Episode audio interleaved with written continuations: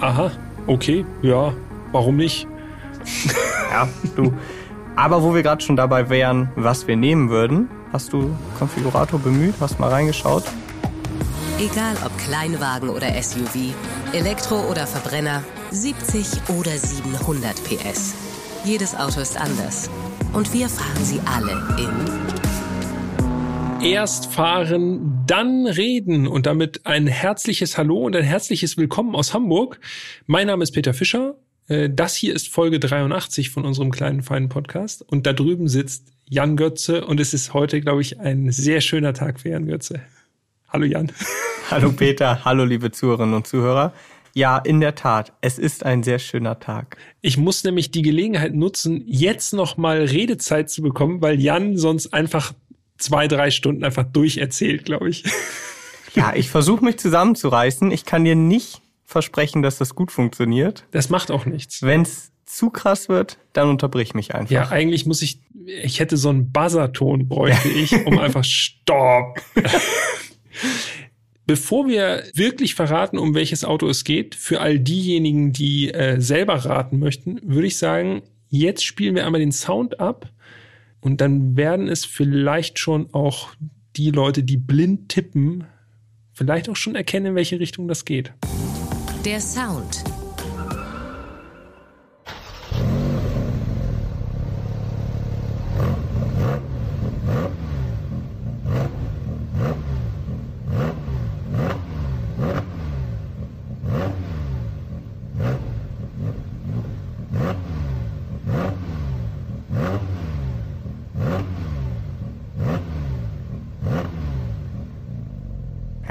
hochfrequent. Ich würde schon fast sagen, die Profis erkennen wohl, dass es ein Porsche ist. Ja, wahrscheinlich schon. Ja, doch, ich glaube schon. Also so hoch dreht eigentlich sonst kaum noch ein Auto. Und irgendjemand hat auch mal, äh, glaube ich, bei, bei Apple Podcast reingeschrieben in die Rezension, wir sollen verraten, woran wir die Zylinderanzahl am Sound erkennen. Ja. Äh, ja, gut, das ist natürlich Erfahrungssache, sag ich mal. Jahrelanges Training, jahrzehntelanges Training an Rennstrecken. Ja. Immer mit dem Ohr Augen zu. Das war dies und das. Genau, und die Superprofis, die das ähnlich betreiben wie wir, obwohl mir gelingt das ehrlich gesagt auch nicht immer, werden erkannt haben, das hier ist ein Sechszylinder-Sound gewesen und der gehört zum Jan, sag es. Porsche 718 Cayman GT4 RS. Oh ja. Ein Auto, auf das ich mich schon wirklich, wirklich lange gefreut habe. Das liegt daran, das Auto und ich, wir haben schon so eine kleine Geschichte, denn äh, ich war damals bei der Vorabpräsentation des GT4 RS in Stuttgart. Das war im Oktober 2021, also ist jetzt schon über anderthalb Jahre her. Mhm. Damals habe ich äh, das Auto zusammen mit Andreas Preuninger, seines Zeichens für alle, denen dieser Name nichts sagt, ja, Leiter der GT-Abteilung bei Porsche, also verantwortlich für die ganzen GT-Modelle. Mit dem habe ich mir zusammen dieses Auto angucken dürfen. Und wir haben ein Video gemacht, das ein bisschen ausgeufert ist, könnte man sagen. Ne? Hm, da war nämlich keiner mit einem Buzzer, der Stopp gesagt hat. Ja, und dann haben wir einfach wirklich jedes noch so kleine Detail an diesem Auto durchgekaut. Und am Ende war das ein 48-minütiges Video. Ja. Ich würde fast vorschlagen, lass uns das einfach in die Show Notes reinpacken. Ja. Wer sich das Video noch mal äh, auch noch anschauen möchte, der kriegt dann da auch noch mal auch noch mal sozusagen aus aller allererster Hand das Ganze noch mal dargeboten. Ja, schaut euch das gerne an. Ähm, und ich jetzt muss ich sagen, anderthalb Jahre ist das her und so lange war ich wirklich heiß, dieses Auto mal zu fahren. Das kann man nicht anders sagen, ja. Er hatte kaum noch andere Gedanken gefasst. Und in unserer Sonderfolge habe ich ja schon gesagt, dass das für diese Staffel tatsächlich das Auto ist, auf das ich mich am meisten freue. Und jetzt hat es geklappt. Und ja, ich kann sagen, es war gut. So viel schon vorab verraten.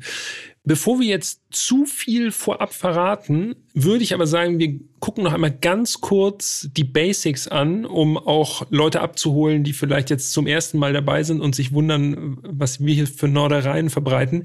Also es geht grundsätzlich um den Cayman, den ich sag mal, abfällig Einstiegs-Porsche, also unter dem 911 angesiedelt, den glaube ich wirklich alle kennen.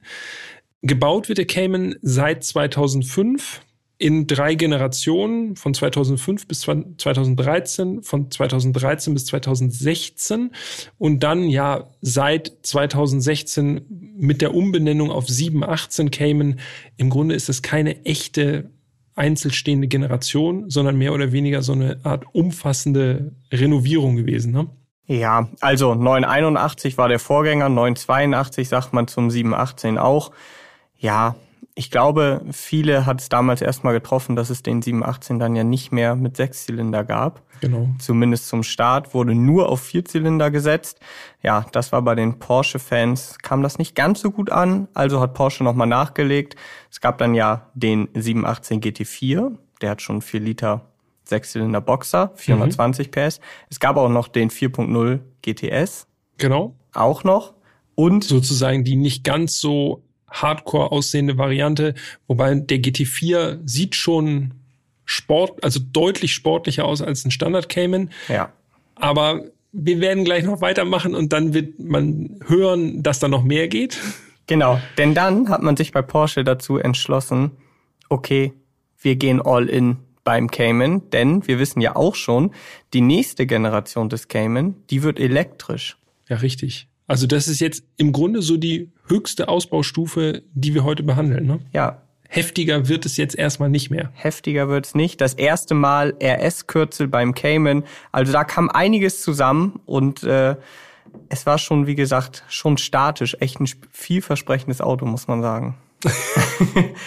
Übrigens, ich habe hier noch ein schönes äh, Zitat äh, aus dem Artikel rausgefischt, den ich damals geschrieben habe. Jörg Bergmeister, der ist Porsche-Entwicklungsfahrer, der hat damals gesagt zum GT4S, eines der schärfsten Autos, die Porsche je entwickelt hat. Und der Mann muss es ja wissen. Ich denke, er wird sie alle gefahren sein. So, und jetzt würde ich vorschlagen, äh, bevor wir uns verlieren in Details, weil das werden wir wahrscheinlich eh noch machen. Jetzt Ob wir das den, jetzt oder später machen, mir völlig egal. Aber wir müssen auf jeden Fall in der Struktur bleiben, Jan. Deshalb würde ich vorschlagen, wir schauen uns dieses Auto jetzt erstmal gemeinsam an, beziehungsweise schildern, wie es aussieht, für alle die, die jetzt Instagram nicht öffnen können, um bei Erstfahren dann reden, einmal reinzuschauen und das Auto, was bei uns war, dann auch äh, ja, richtig sehen zu können. Auf jeden Fall, das machen wir. Aber ganz kurz vorher noch ein Einwurf von mir. Mhm. Nur für alle, die es auch interessiert, wir beide entscheiden dann am Ende dieser Folge, ob wir den GT4S oder den 992 GT3 bevorzugen würden. Den 992 das GT3, werden wir machen. den sind wir in Folge 41 gefahren. Ja. Auch mit die, Handschaltung. Die ist auch ja. ein bisschen ausgeufert, die Folge. Könnt ihr euch gerne nochmal reinziehen. wir haben da sogar schon Zuschriften bekommen, dass sich jemand die schon zweimal reingezogen hat. Also der ist wirklich sehr Porsche-affin. Ja. Herzliche Grüße da. Wirklich hardcore. Und äh, ja, ganz am Ende ziehen wir also nicht nur unser Fazit, sondern geben auch noch unsere Meinung ab, welches dieser beiden Autos wir nehmen würden. Und wir haben es uns gegenseitig auch noch nicht verraten, ne? Nein, natürlich nicht. Ehrensache. Äh, das ist auf jeden Fall geheim geblieben bis jetzt. Wir müssen allerdings auch kurz sagen, warum wir jetzt diesen Vergleich ziehen für all die, die sich nicht ganz so gut in der Materie auskennen. Im Grunde teilen sich diese beiden Autos den Motor. Ne? Genau. Also das ist der 4 Liter Sauger, Sechszylinder Boxer. Ähm, im Cayman GT4 RS mit 500 PS, im 911 GT3 mit 510 PS. Aber jetzt gucken wir uns das Ding mal an. Jetzt schauen wir rauf. Das Design. Das Auto, das bei uns auf den Hof gerollt kam, oder besser in die Tiefgarage, das war eigentlich eins zu eins der Launch-Spec. Also mhm. der Spec, in dem das Auto tatsächlich vorgestellt wurde. Und das bedeutet Außenfarbe Arctic Grau, also so ein ja, ein Unilack, ein bisschen so wie Nardo-Grau von Audi kann man so sich das vorstellen. Grau, ne? Genau. Ja. Äh, kostet auch gut extra, das können wir an dieser Stelle schon mal sagen, 3213 Euro mhm. extra. Und dann natürlich, weil Porsche natürlich auch zeigen möchte, was sie alles haben, mit Magnesiumrädern. Richtig feine Sachen, die übrigens auch sehr teuer sind. Ne? Oh ja. 14.875 Euro Aufpreis für Felgen. Da kaufen sich die meisten Leute ein ganzes uh. Auto für. Ja. Da gibt's hier also Einsatzfelgen. Und wenn man möchte, dann kann man diese Felgen jetzt auch noch in Indigo Blau bestellen. 547,40 Euro extra. Mhm. Und auch das hatte unser Fahrzeug und auch das gehört zum Lounge-Spec dazu. Also graues Auto, blaue Felgen. Allerdings darf man sich die jetzt nicht so vorstellen, dass die richtig so knalleblau sind. Die sind eher so, ja, so satiniert blau. Ja, eloxiert ist, glaube ich, äh, so ein bisschen. Eloxiert, Es ja. geht so in die eloxiert-matt-Richtung. Genau, ja, das kann Ähm, sein. Ja, an dieser Stelle muss ich schon mal sagen, also meins ist das nicht. Nee. Bunt, bunte Felgen, also bunt, äh, also farbige Felgen, abseits von Silber, Schwarz oder irgendwie so Metalltönen, brauche ich nicht. Bin ich bei dir. Also grundsätzlich mag ich ja auffällige Sachen bei Autos schon ganz gerne und ich finde es jetzt auch nicht kacke, aber wählen würde ich es, glaube ich, nicht. Also da würde ich sie auch lieber in Silber nehmen.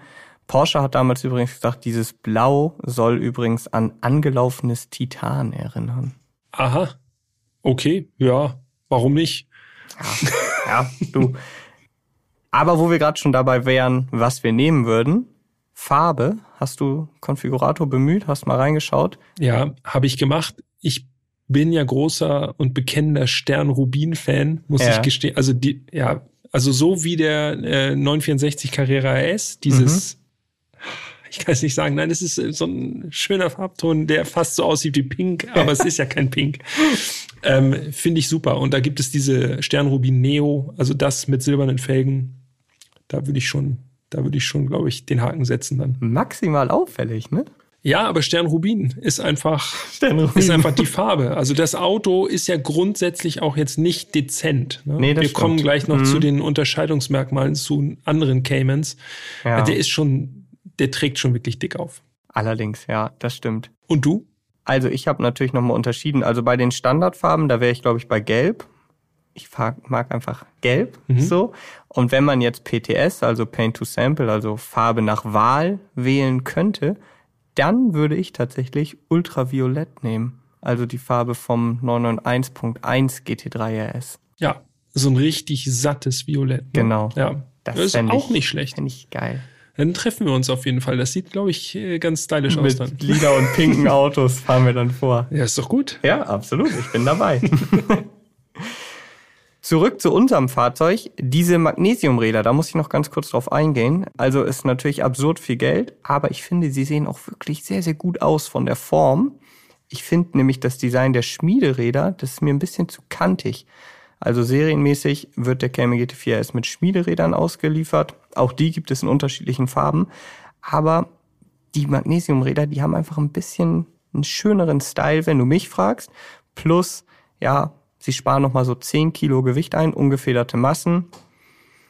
Wenn man ganz ehrlich ist, so Normalo-Fahrer werden es wahrscheinlich nicht spüren, ob da jetzt 10 Kilo weniger ungefederte Massen an Bord sind oder nicht. Aber, ja, Ja, aber es ist ja, wenn man so ein Auto hat, was so auch auf Track Days zugeschnitten ist wie der GT4 RS, dann ist das natürlich, dann möchte man vermutlich auch das Maximum rausholen an Sportlichkeit. Ne? Also ja, und also dann, bestellen würde ich sie auch, geht aber übrigens auch nur in Verbindung mit dem Weissach-Paket, ne?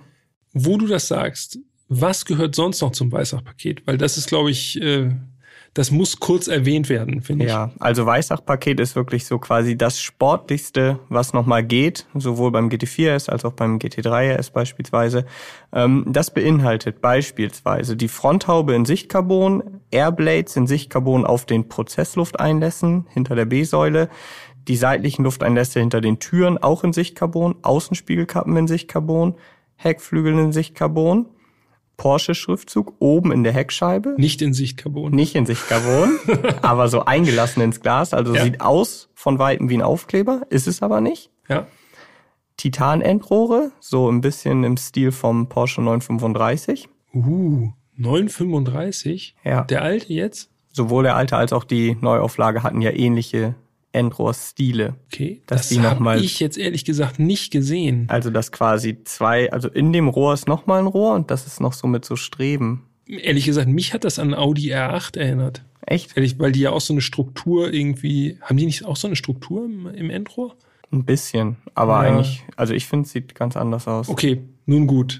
Wie dem auch sei. Ja, Ja, dann noch Titan-Überrollkäfig. Ja, und im Innenraum auch noch so ein paar Kleinigkeiten. Da würde ich dann sagen, gehen wir aber im Innenraumkapitel nochmal drauf ein. Das ist eine gute Idee. Und damit haben wir eigentlich auch schon verraten, dass unser Testfahrzeug das Weissach-Paket an Bord hatte. Korrekt. Und ja. was wir noch nicht verraten haben, ist, das ist noch ein bisschen teurer als die Felgen. Mhm. Das kostet nämlich 15.815 Euro und 10 Cent. Aber im Grunde günstig gegen den, gegenüber den Felgen, ne? Ja, aber da überleg mal. Was alles da drin ist. Diese zwei Optionen kosten mal eben 30.000 Euro. Aber ich sag dir trotzdem, wenn ich die Chance hätte, so ein Auto zu kaufen, würde ich trotzdem beides bestellen. Aus meiner Sicht eigentlich fast schon Pflicht ja. muss ich sagen. Ne? Absolut. Bin also ohne jetzt dekadent rüberkommen zu wollen, aber wer sich für sowas entscheidet, ich glaube, der hat dann auch noch die 30.000, die liegen dann auch noch irgendwo. Plus Werterhalt, ne? Ist natürlich auch deutlich besser, wenn du, wenn höher, du ausgest höher ausgestattetes Auto hast. Tja. Du hast schon aufgezählt, also ich fasse noch mal ganz kurz die Optik zusammen. Es ist natürlich ein Cayman, im Grunde standardmäßig, muss man schon eigentlich sagen. Also Mittelmotor Porsche. Aber am deutlichsten fällt doch wirklich die Frontschürze auf, die die Sideblades hattest du äh, schon angesprochen, also die ganz rechts und ganz links vor den Vorderrädern nochmal so Finnen hat, ne? Also bei Weissach in Carbon, das ist schon wirklich, das geht schon so ganz leicht in die Richtung von 911 GT3 RS, äh, die neueste Generation also nicht ganz so heftig, aber es sieht schon wirklich äh, aerodynamisch ausgefeilt aus und auch die Fronthaube in Sichtcarbon, das ist auch schon wirklich ein Statement, würde ich sagen. Ja, absolut. Und das ganze Carbon sieht natürlich ganz gut aus, wobei ich sagen muss, ich persönlich, ich weiß, das ist wahrscheinlich keine Meinung, die viele von euch teilen werden. Ich mag diese Sichtcarbon-Haube überhaupt nicht.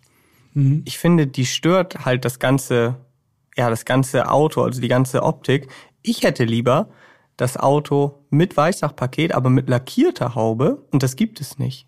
Es gibt nur die Möglichkeit, über Porsche Exclusive einen mittigen Streifen auf die Haube und auch hinten auf den Flügel lackieren zu lassen, dann eben in Wagenfarbe. Dann hast du quasi in der Mitte das nochmal unterbrochen, die Haube. Links und rechts Carbon, in der Mitte in Wagenfarbe. Das würde ich schon machen. Das sieht besser aus als die ganze Haube in Carbon. Aber ich hätte eigentlich lieber die Haube vom Nicht-Weißach-Paket mit dem Weißach-Paket. Und jetzt kommt, ich bin natürlich wieder ganz tief eingestiegen in die Konfiguratoren. das kann man doch machen, oder was? Nee. Nee, leider nicht. Aber Porsche hat jetzt ja vor kurzem den äh, 718 Spider RS vorgestellt. Mhm. Und den gibt's auch mit Weißdachpaket. Und auch da ist die Haube in Sichtcarbon. Und beim Spider RS gibt es jetzt die Option, die Haube beim Weißdachpaket lackieren zu lassen in Wagenfarbe ohne Aufpreis. dann kaufst du einfach noch einen Spider dazu und tauschst die Haube. ja, aber das müsste es auch für den GT4 S geben. Ich finde, das würde das Auto optisch für mich noch ein bisschen besser machen. Es sieht so ein bisschen zerklüftet aus, ja eh schon. Und diese Haube, da gebe ich dir recht, die bringt halt farblich noch so eine Unruhe rein. Also wenn ich jetzt an meine Farbe, an Sternrubin Neo denke und dazu dann das Sichtcarbon, hm, ja. Das wird schon ganz schön, das ist schon eine komische Kombination. Also lieber so dezent eingesetzt, eben an den Lufteinlässen, am Flügel und so, da bin ich überall dabei, das sieht cool aus. Aber die Haube für mich persönlich lieber lackiert. Zumal sie ja immer aus Carbon ist, ne? Sie ja. ist dann halt nur eben überlackiert. Naja, gut. Das sind ja Gedanken, über die wir uns äh, keine, oder das sind Sachen, über die wir uns keine Gedanken machen müssen. Nur theoretisch. Nur theoretisch. Wichtig ist noch zu erwähnen, Radhausentlüftung, das ist ja bei RS-Modellen von Porsche mittlerweile Standard geworden. Radhausentlüftung hat der GT4 RS auch. Oben auf den Kotflügeln drauf, also so Kiemen oben. Äh, viele meinen ja, das, ist, das sind Einlässe für die Bremsenkühlung. Nein, nein, nein. Da wird einfach nur die Stauluft aus dem Radkasten sozusagen oben raus entlassen. Also da kommt Luft raus. Genau. Und, das ist auch ein gutes äh, Stichwort, denn die Kotflügel sind beim GT4 RS, wer hätte es gedacht, auch aus Carbon. Alles Carbon, aber die sind wirklich immer lackiert. Und übrigens, weil wir ganz kurz schon bei der Front waren, das hast du ja alles schon richtig gesagt, aber die Frontlippe, die ist auch noch mal länger als beim normalen 718 GT4, also die fällt einfach vorne noch mal ein bisschen länger aus. Es gibt für den GT4 S aber auch Lift, das gibt es für den normalen GT4 nicht. Das ist auch bei dieser langen Lippe nicht schlecht. Also sollte man zumindest überlegen, dazu zu bestellen, wenn man ja irgendwie eine steile Garageneinfahrt hat oder nicht immer nur auf ebenen Strecken unterwegs ist. Hatte das Testfahrzeug auch. Genau. Anders als beispielsweise der 9 FGT3. Der hat es nicht und der hat es auch gar nicht nötig. Ja, dann kommen wir eigentlich zu dem Part, den du auch schon beim Weissach-Paket einmal kurz erwähnt hast zumindest, nämlich die Ansaugung der Prozess, also eigentlich ist die Ansaugung, muss ja. man sagen. Ne? Und die sitzt im Grunde da, wo die Seitenscheibe endet. Da ist hinten einfach so eine Hutze, wo wirklich dann angesaugt wird. Sieht spektakulär aus und hat eben auch eine Funktion. Das ist, äh, finde ich, ist am allerbesten. Ja, wie so vieles bei Porsche, also Fake-Lufteinlässe gibt es ja eigentlich oder Luftein- und Auslässe gibt es ja eigentlich fast nie. Ähm, und in diesem Fall sieht es auch noch richtig gut aus. Du hast es gesagt, eben der Unterschied zwischen Weißach und Nicht-Weißach. Die Ansaugung ist immer an dieser Stelle, aber mit dem Weißach-Paket gibt es nochmal so eine kleine Hutze oben drüber. Hm. Ja, um das zu betonen, natürlich. Na klar. Und dann schauen wir noch einmal am Heck diesen Flügel an, der im Stile des GT3 aufgebaut ist, also mit einem Schwanenhals. Kenner werden es natürlich wissen. Wichtig für so einen Flügel ist natürlich die Unterseite, weil der Flügel drückt nicht, sondern es wird Luft angesaugt unten beziehungsweise beschleunigt unten an der Unterkante.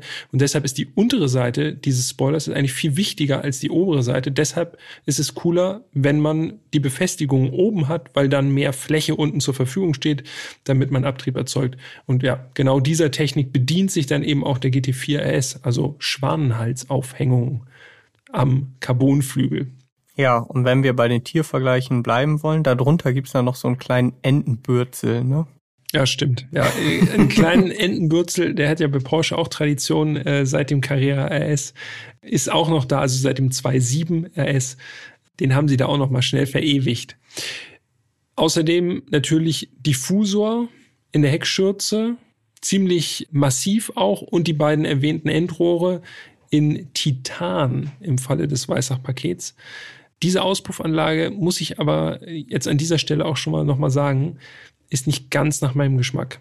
Ich optisch. finde, optisch ja. sieht das nicht ganz so funktional aus, wie ich mir das bei einem RS-Modell vorgestellt hätte. Aber gut, das ist äh, natürlich äh, Geschmackssache im Endeffekt. Ne? Also ja, auch da würde ich dir tatsächlich recht geben. Also GT-Modelle haben ja traditionell eigentlich immer die Rohre in der Mitte. Sie sind auch mittig, würde ich mal sagen, beim RS, aber eben doch deutlich auseinander. Eben eigentlich von der Position her wie beim normalen GT4. Ja. Es sieht ein bisschen nach Cayenne Coupé aus. Hm. So. Also mein Fall ist es halt einfach nicht. Ein bisschen overdesigned. Das stimmt. Wichtiger ist einfach, ist ja, was da rauskommt, ne? Und so. weißt du, was wir noch nicht erwähnt haben? Sorry, dass ich dir da ins Wort fall. Oder haben wir das schon gesagt und ich habe es nur ausgeblendet in meinem Enthusiasmus? Die Na. Einzüge quasi hinter den Vorderrädern, die sind natürlich auch ziemlich extrem beim GT4 RS. Haben wir noch nicht erwähnt. Du hast gesagt, dass die Kotflügel aus Carbon sind und mhm. das spielt da mit rein, denn die Kotflügel aus Carbon sind anders als die Standard Cayman Kotflügel und damit bietet sich die Möglichkeit, hinter dem Rad noch so einen Einzug zu haben, der dann auch wiederum so ein bisschen an äh, 992 GT3 RS erinnert. Genau. Nicht ganz so extrem. Ja, nicht ganz so extrem und der GT4 S hat es auch nur vorne. Aber ich finde, das ist schon echt ein deutliches Unterscheidungsmerkmal, weil wie gesagt, sonst hat das auch kein anderer Cayman und der GT3 S wurde ja auch deutlich später vorgestellt. Und das ist so stark rausgestellt, dass man wirklich ein Stück von der Lauffläche vom Reifen sieht und Porsche trägt da ab Werk eine Folie auf, weil das natürlich wirklich ein Bereich ist, wo die Steine nur so gegenhageln. Allerdings, ja, das stimmt. Aber das ist eben auch äh, ein Trackday-Fahrzeug, da hageln die Steine halt dagegen. Ne? Ja, absolut, das stimmt. Es will benutzt werden. Was wir noch gar nicht erwähnt haben, sind die Abmessungen. Und ich finde, wir müssen äh, der Tradition Genüge tun, dass wir wenigstens einmal ganz kurz nochmal äh, darüber reden. Denn ehrlich gesagt, ich dachte ja, klar, ein Cayman ist kleiner als ein 911, ja, aber so viel kleiner ist er dann gar nicht. Und es gibt komischerweise Werte, die mich also die haben mich wirklich überrascht. Die Länge 4,46 Meter vom Cayman GT4S. Das sind war so 11 Zentimeter kürzer als ein GT3. Mhm. Jetzt kommt es. 1,82 die Breite. Das sind gerade mal drei Zentimeter schmaler als der 911 GT3. Das hat mich, das, da hätte ich gedacht, der ist doch deutlich schmäler. Ja. Höhe 1,26,7 Meter. Okay. Und der Radstand länger als beim 911 GT3. Oh, das hätte ich auch nicht gedacht. 2,48 habe ich hier stehen. 2,48 Meter, 911 GT3, 2,46 Meter. Krass. Das hätte ich auch nicht gedacht. Also ich finde, man sieht es auch nicht. Ich hätte gedacht, klar, der kleinere Cayman hat irgendwie einen kürzeren Radstand als ein 911. Frag mich nicht, woran das liegt jetzt, ne? Ich habe auch dreimal hingeguckt. Ja, schau mal an. Da haben wir auch noch was gelernt. Was man alles so entdeckt, ne? wir müssen noch kurz was zu den Radreifenkombinationen sagen. Du hast die Felgen schon erwähnt, die Magnesiumfelgen in, wie war die Farbe? Denim Blau? Indigo-Blau. Indigo-Blau, ach ja, genau. So ähnlich. Aber Denim wird ja mit Indigo gefärbt, traditionell. Also absolut. von daher gar nicht so weit entfernt. Aber die Radreifenkombination wollen wir doch nochmal schnell droppen, oder? Ja, das können wir gerne machen. An der Vorderachse ist das 245 35 ZR20 und hinten haben wir 295 30 ZR20. Und dieses Format haben nicht nur die Magnesiumfelgen, auch die Schmiederäder sind im gleichen oder in den gleichen Dimensionen ausgeführt. Keine Durchmesserunterschiede bei den Felgen. GT3 hat ja hinten größere 1 Zoll äh, mehr Durchmesser bei den Felgen, aber beim GT4S ist das nicht der Fall. Okay. Jetzt springen wir rein. Jetzt steigen wir ein, ja, das würde ich auch sagen. Der Innenraum. Das erste, was mir natürlich immer auffällt, sind die Sitze. In diesem Fall Carbon-Vollschalensitze. Die sind Serie ähm, beim GT4S. Und da haben wir ja auch schon wirklich mehrfach in diesem Podcast drüber gesprochen. Aber für mich ist dieser Carbon-Vollschalensitz von Porsche einfach der Schalensitz überhaupt. Er sieht gut aus, er ist wirklich bequem, auch auf langer Strecke. Da geht nichts drüber. Ich stimme zu. Man sitzt wirklich schön tief. Jo, richtig wie sich das, schön wie tief. sich das gehört im Sportwagen. Und der Sitz ist einfach perfekt. Er ist So. nur in der Länge verstellbar. Ich will jetzt nicht wieder das ganze Ornat rausholen, was ich da jetzt wieder zu dem Sitz erzählen kann, aber Und in der Höhe. genau, aber nicht in der Lehnenverstellung. Richtig. So, Ja. also er ist erstmal nur in der Länge verstellbar. Klar, man kann ihn noch elektrisch hochfahren. Das ist für kleinere Leute bestimmt gut. Alle anderen wollen natürlich möglichst tief sitzen. Ja, und ansonsten ist der Sitz einfach so, wie er ist, wirklich gut. Ja, korrekt. Und man sitzt so tief, dass ich, ich habe es nicht ausprobiert, aber ich glaube, ich hätte auch noch einen Helm aufsetzen können. Das spielt bei so einem Auto natürlich dann ja schon eine Rolle, wenn man jetzt einen Trackday wirklich besucht, dass man dann auch einen Helm aufziehen kann. Selbst mit 1,95 hatte ich das Gefühl, hätte ich das noch machen können. Das ist auch wirklich bemerkenswert, wie Porsche das hinkriegt, ne? Also das Auto haben wir jetzt ja gesagt, ist jetzt auch nicht riesig und teilweise haben wir deutlich größere Autos gefahren, wo das schon echt eng wird bei so Sportwagen. Ja, Und sowohl beim Cayman als auch beim 911 fühlt man sich, also ich sowieso, aber du hast es ja auch mehrfach berichtet, mit deinen 1,95 sitzt da auch gut drin, ne? Definitiv. Da muss ich auch noch mal sagen, das ist wirklich sehr, sehr schön, dass äh, gro an große Menschen gedacht wird, dass die da nicht ausgeklammert werden, weil das ist wirklich sonst bei vielen anderen Sportwagen, äh, abseits von Porsche, ist das wirklich manchmal, da haben wir auch schon ein paar Mal drüber gesprochen, auch in anderen Autos, R8 Spider und so und Die, Lambos, die Lambos. äh, da fühlt man sich echt nicht wirklich wohl. Also sehr gut, Haken dran. Zu den Sitzen können wir noch sagen, in diesem Fall in unserem Testwagen mit blauen Inserts ausgestattet, sprich also so blaue ja, Einsätze. Passend natürlich dann zu den Felgen. Ne? Natürlich und auch zu den Schlaufen und den Nähten, die sind auch blau in diesem Fall gewesen. Yes. Die Alternative ab Werk ist sonst grau. Also man kann auswählen zwischen grau und blau.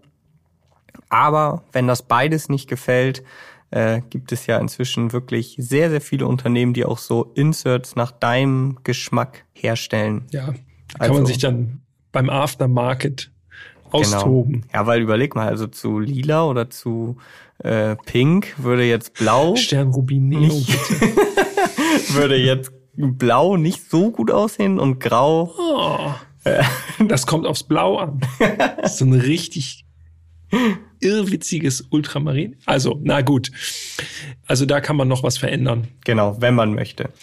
Was mir aufgefallen ist, wenn wir jetzt den Blick sozusagen von den Sitzen wegdrehen, das Lenkrad. Mhm. Klassisches rundes GT-Lenkrad von Porsche, 36 Zentimeter Durchmesser. Also eine, das muss man echt sagen, eine herausragend perfekte Größe. Das liegt so gut in der Hand, das ist nicht zu groß, nicht zu klein, fühlt sich einfach richtig, richtig gut an. Allein wenn man schon drin sitzt und das Lenkrad anpackt, dann denkt man schon, oh yes, das ist so einfach von der Ergonomie super. 100 Prozent. Und jetzt komme ich. Es ist nicht nur rund und nicht abgeflacht und irgendwas. Es hat auch keine Knöpfe. Und ja, so gehört sich das für mich in einem GT-Modell. Und das ist nämlich äh, eine witzige Sache, weil ich habe, du hast mir das ja schon öfter mal gesagt, wie du darüber denkst. Und hast, glaube ich, auch in der GT3-Folge gesagt. Ne? Ja, genau. Mhm. Für mich ist das nicht ganz so ausschlaggebend. Ich, klar, äh, ein knopfloses Lenkrad sieht natürlich irgendwie noch ein bisschen cooler aus. Ich vermute mal, irgendwann ist das nachher ein Unterscheidungsmerkmal, dass man sagt, ich hatte noch einen Porsche, der ein knopfloses GT-Lenkrad hat. So ein bisschen so wie luftgekühlt, ja, stimmt. Sauger. Könnte sein. Dass ja. das einfach noch so ein, so dieses klassische analoge Feeling noch hat. Ja. Ja, feiere ich komplett. Und analoges Feeling ist eigentlich auch sonst angesagt im GT4S, zumindest sofern es halt noch im Jahr 2023 geht. Man muss wirklich sagen, im Vergleich auch zur 992-Generation des 911 ist es noch eine ganze Ecke analoger. Wir haben zum Beispiel noch einen analogen Tacho. Mhm. Also wir haben quasi eine Drei-Tuben-Optik bei den Instrumenten. Links den Tacho, in der Mitte ganz klar der Drehzahlmesser, auch der ist analog. Und rechts dann eben ein kleines Digitaldisplay.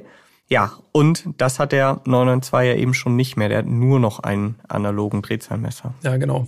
Das fühlt sich wirklich noch nach einem, ja, nach mehr Auto an einfach. Ne? Es ist nicht ganz so viel Bildschirm. Ja, wir haben ja mal, glaube ich, äh, beim bei der Superb-Folge haben wir so drüber gesprochen, dass es so bei den normalen Autos noch so die perfekte Generation in unserer ja. in unserer ja. Sicht oder aus unserer Sicht so mit Knöpfen noch und schon ein bisschen Touch. Und so geht es mir beim GT4 oder auch GT4S eigentlich auch. Ich finde es perfekt. Man hat ein bisschen digitale Annehmlichkeiten, man hat auch Apple CarPlay, man hat auch ein Touchscreen in der Mitte. Aber das Wichtigste, alles, was ich jeden Tag anschaue, das ist alles noch analog und es ist halt einfach geil. Ganz ehrlich, Tacho und Drehzahlmesser in analog. Wenn die Nadeln rauf und runter gehen, das hat einfach ein anderes Feeling, als wenn das einfach nur eine Grafik ist, die das anzeigt. Ja, und gerade bei diesem Drehzahlmesser, ne? Also ja. 10.000, mhm. roter Bereich bei 9.000 und das bedeutet auch, der dreht wirklich bis 9.000. Ja. Man hat ein graues Ziffernblatt mit einem orangen Zeiger. Das sieht wirklich richtig, richtig gut aus. Also super clean, man kann es gut ablesen. Es macht einfach Spaß, da drauf zu schauen. Der Tacho links ist analog, der geht auch bis 330. Das sind einfach das sind einfach Instrumente, da guckt man gerne drauf. Wo man auch hingucken kann, ist natürlich das Infotainment-System. Aber ehrlich gesagt, ich habe da gar nicht großartig drauf geguckt. Ich habe einmal Apple CarPlay angeschmissen und reingesetzt, aber auch einfach nur für Navigation. Also ich habe nicht einmal das Radio angemacht, nicht einmal Musik gehört, gar nichts. Nee, ging mir ganz genauso. Wobei mit Apple CarPlay habe ich mich ganz kurz schwer getan, da war ich kurz verwirrt denn äh, man muss dazu sagen, der Cayman hat zwei USB-Anschlüsse, einen im Handschuhfach ja. und einen in der Mittelarmlehne. Und ich habe dieses Kabel erstmal ins Handschuhfach eingesteckt und da war nichts mit Apple CarPlay. Da ging gar nichts, ne? Da hab ich schon gedacht, Moment mal, das Auto müsste aber Apple CarPlay haben. Da habe ich umgesteckt, Mittelarmlehne, ja, dann funktioniert's auch. Und ich war klar im Vorteil, weil das Kabel hing schon da raus. Ja. Ich musste einfach nur noch einfach nur das Handy ranpappen. Ja, kannst du mal sehen. Habe ich vorgearbeitet für dich. Ja, das war sehr nett. Vielen Dank. ja, ansonsten viel Alcantara. Race Tags. Ja, Porsche Alcantara darf man nicht sagen, glaube ich. Also das, ich sag auch darf, immer. das darf zumindest Porsche nicht sagen. Also ein Stoff, Alcantara. der aussieht wie Alcantara. Genau. Ja, also es kommt schon wirklich, schon wirklich ich würde nicht sagen Rennsportatmosphäre auf, aber es, es geht schon ganz stark in die Richtung. Und ich finde, da trägt auch dieser Überrollbügel ganz schön viel dazu bei, wenn man sich mal mhm. umguckt. Das ist schon ein amtliches Teil. Also es ist wirklich so ein richtig roher, du hast ja gesagt, Titanbügel, also so Titanrohre. Und alleine Titan ist für mich immer schon so, dass ich denke, wenn da Titan verbaut ist, das ist schon richtig. Also jetzt wird's ernst. Allerdings, allerdings, ja. also hochfest und trotzdem äh, leicht und so. Also das ist wirklich schon Königsklasse. Ja, definitiv. Noch ganz kurz zum Alcantara oder auch Racetex zurück. Der GT4S war meines Wissens nach auch das erste Auto, wo es dann im Weissach-Paket, jetzt kommen wir nochmal zu den Weissach-Zutaten, die obere, also quasi der obere Teil des Armaturenbretts auch mit Alcantara bezogen wurde. Sonst war es ja. immer nur unten. Jetzt haben sie es beim GT4S auch oben gemacht und das haben sie dann ja auch beim GT3S dann gleich fortgeführt. Also es kam gut an. Ansonsten die Schlaufen zum Öffnen der Türen von innen, Porsche-Fahrer, die Porsche-Fahrer unter euch, die werden es kennen, das ist auch so richtig RS-like. Ne? Also du hast keinen Griff, den du aufziehst, sondern es ist so eine Schlaufe aus Stoff, in diesem Fall eben blau, passend zu den Inserts und den Nähten. Da ziehst du so dran und dann geht die Tür auf. Genau. Und dann kannst du die Tür aufstoßen sozusagen. Ja. Übrigens, daran sollte man die Tür nicht unbedingt zumachen. Nee. Dafür sind diese Schlaufen nicht geeignet. Ich glaube, also es kann man sicherlich ein, zwei, drei, vier, fünf, vielleicht auch 20 Mal machen, aber da greift man dann doch lieber in den normalen Türgriff dann rein, ne? also genau. in die Mulde sozusagen. Ja. Und dann müssen wir noch mal ganz kurz in die Mittelkonsole schauen. Also ja, Mittelkonsole unterhalb des Armaturenbretts, da ist natürlich der Touchscreen, also oberhalb des oberhalb der Mittelkonsole so ist der Touchscreen eingelassen, da haben wir ja schon drüber gesprochen. Aber die Mittelkonsole an sich, da gibt es einige Tasten, die sind natürlich auch wichtig. Lift, Fahrwerk, Auspuffklappe und sowas, Start, mhm. Stopp. Aber mir geht es um den Gangwahlhebel. Das ist auch interessant beim GT4S. Denn wenn man jetzt von draußen reinschaut, könnte man, wenn man nur kurz drauf schaut, fälschlicherweise denken, dass es ein Handschalter ist. Genau, im dritten Gang oder so. Ne? Genau, ja. richtig. Genau, das ist so ein kurzer, stummeliger äh, Gangwahlhebel wie man ihn auch aus dem GT3 beispielsweise kennt, wenn PDK verbaut ist. Also unser Spleen, dass wir immer in solche Autos reingucken, um zu gucken, ob das ein Handschalter ist oder ein PDK verbaut ist, das ist schwieriger geworden. Man kann es nicht mehr so auf den allerersten Blick sehen. Genau. Wobei beim GT4S ist es nicht schwierig, denn den gibt es nur ja. mit PDK. Aber genau darauf wollte ich hinaus. Also der Gangwahlhebel, der sieht tatsächlich aus wie bei einer normalen Handschaltung, ist aber der PDK, PDK-Wahlhebel, so ist es richtig, und GT4S ausschließlich mit PDK erhältlich. Da gab es damals ja auch so ein, ja, einen Aufschrei, will ich jetzt nicht sagen, aber es gab ein paar Leute, die schon gesagt haben, oh, das wäre aber auch cool, das Auto mit Handschaltung zu haben. Mhm. Ja, bestimmt. Aber Porsche hat ganz klar gesagt, sie haben einfach kein passendes Getriebe. Das Getriebe vom GT4, also das normale Getriebe vom GT4, das äh, hat einfach nicht genug Widerstandskraft für diesen Motor. Mhm. Das, das Getriebe vom GT3, das passt einfach nicht. Und von daher gibt's nur PDK. Gibt's nur PDK. Was ja auch RS-technisch jetzt mittlerweile äh, auch äh, seit geraumer Zeit eigentlich der Standard ist. Ne? Also RS-Modelle gibt's ja äh, seit dem GT3 RS 4.0 gibt es ja nicht mehr als handgeschaltete Varianten. Korrekt, ja. Sollen wir einmal einen Blick auf die Daten werfen, Jan? Ja. Ich glaube, im Innenraum sind wir durch soweit, ne? Da haben wir, wir können jetzt noch so Basic-Sachen sagen, wie dass ja. der Cayman zwei Kofferräume hat, aber das wisst ihr ja sicherlich, ja, vorne das, und hinten. Das ist bei dem, bei dem Gerät ist das auch. Aber selbst dieses, selbst dieses Gerät hat zwei Kofferräume, denn stimmt. zum Beispiel. Anders als beim GT3S. Genau, richtig. Gar kein Kofferraum. Gar kein Kofferraum. Ja. Hier haben wir beim GT4S zwei Kofferräume. Alltagstauglich. Absolut, 100 Prozent. Fast. okay, wir kommen zu den technischen Daten. Das Datenblatt. Wir haben jetzt ja schon gesagt, der Motor, der stammt aus dem GT3. Das bedeutet 4 Liter Sechszylinder Boxer und zwar mit dem ganzen guten Zeug, also Einzeldrosselklappen, Drehzahllimit 9000 Umdrehungen und so weiter und so fort. Im GT4 RS leistet dieser Motor 500 PS und 450 Newtonmeter.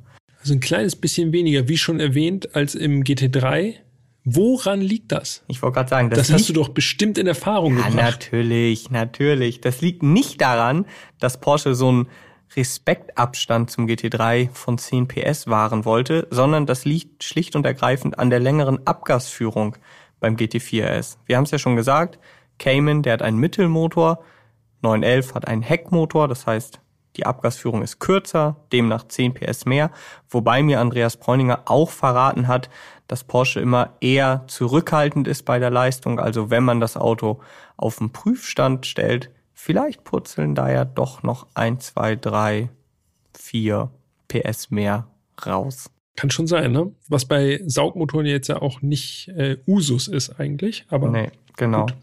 Und im Vergleich zum normalen 718 GT4, das finde ich auch immer noch mal ganz interessant, sind das 80 PS mehr, 20 Newtonmeter mehr und 1000 Umdrehungen mehr. Mhm. Also wirklich in allem nochmal ordentlich viel draufgelegt. 125 PS Liter Leistung, auch wirklich amtlich. Das ist ordentlich. Alles über 100 PS ist schon ein sehr, sehr sportlicher Motor.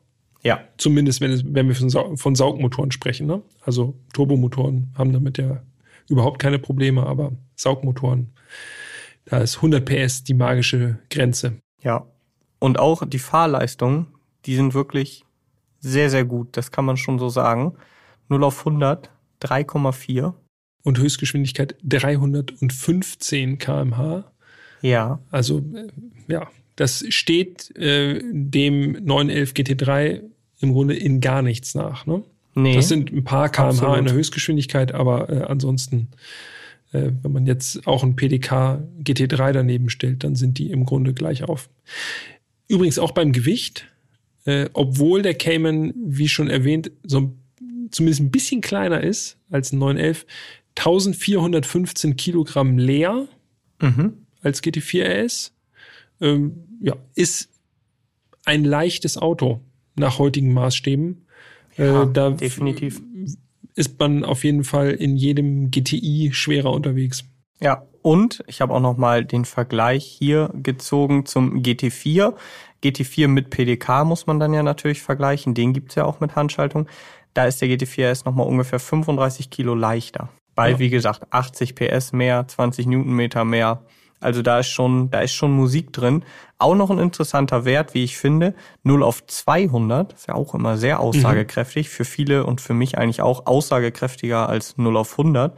10,9. Fix. Schnell auf jeden Fall, ja. Okay, dann äh, drehen wir mal den Schlüssel, würde ich vorschlagen, und fahren mal eine Runde. Das machen wir. Das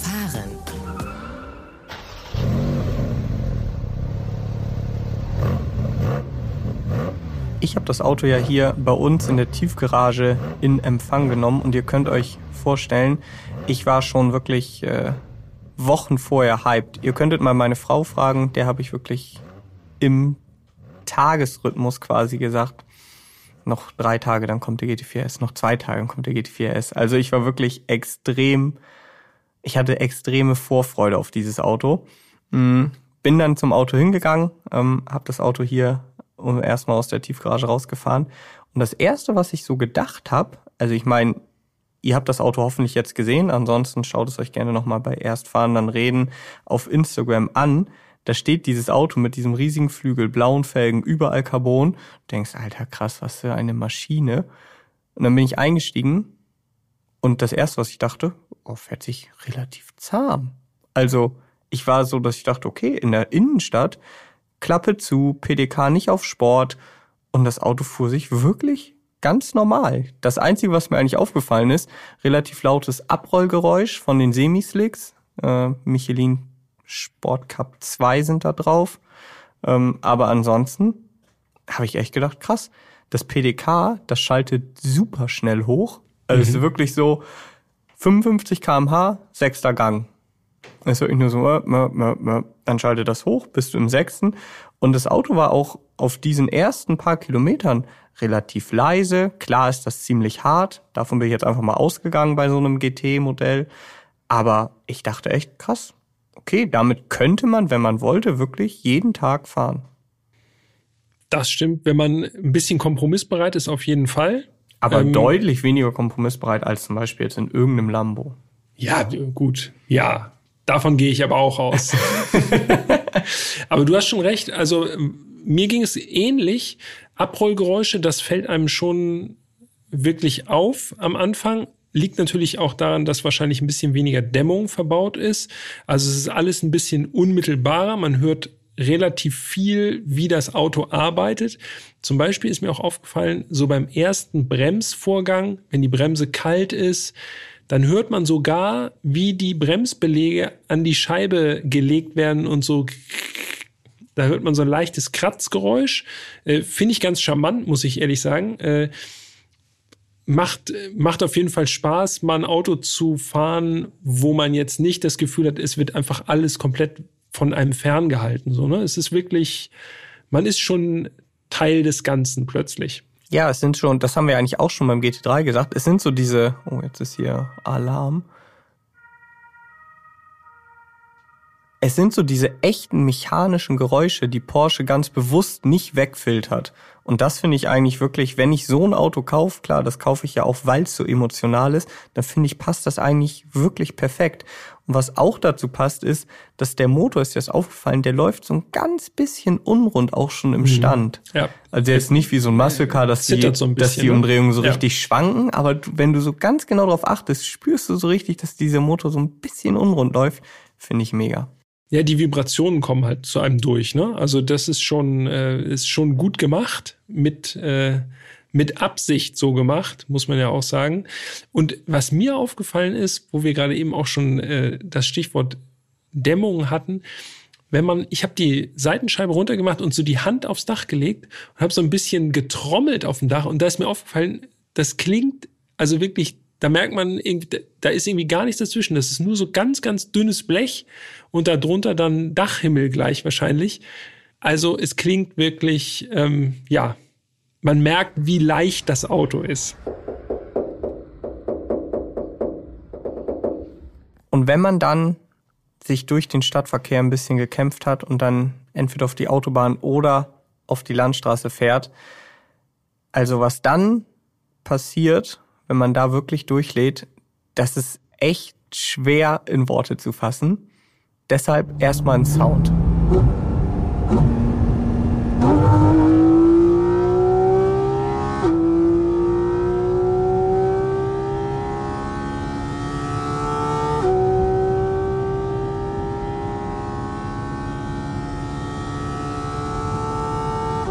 Das klingt wirklich, also dieser Sound ist wirklich kaum in Worte zu fassen. Das ist so eine Mischung aus Saugen, Röcheln, Schreien und ja, wir haben ja auch schon beim GT3 gesagt, also diese letzten 1000 Umdrehungen, ne, zwischen 8 und 9000, da hast du wirklich das Gefühl, jetzt explodiert der Wagen, also der Motor.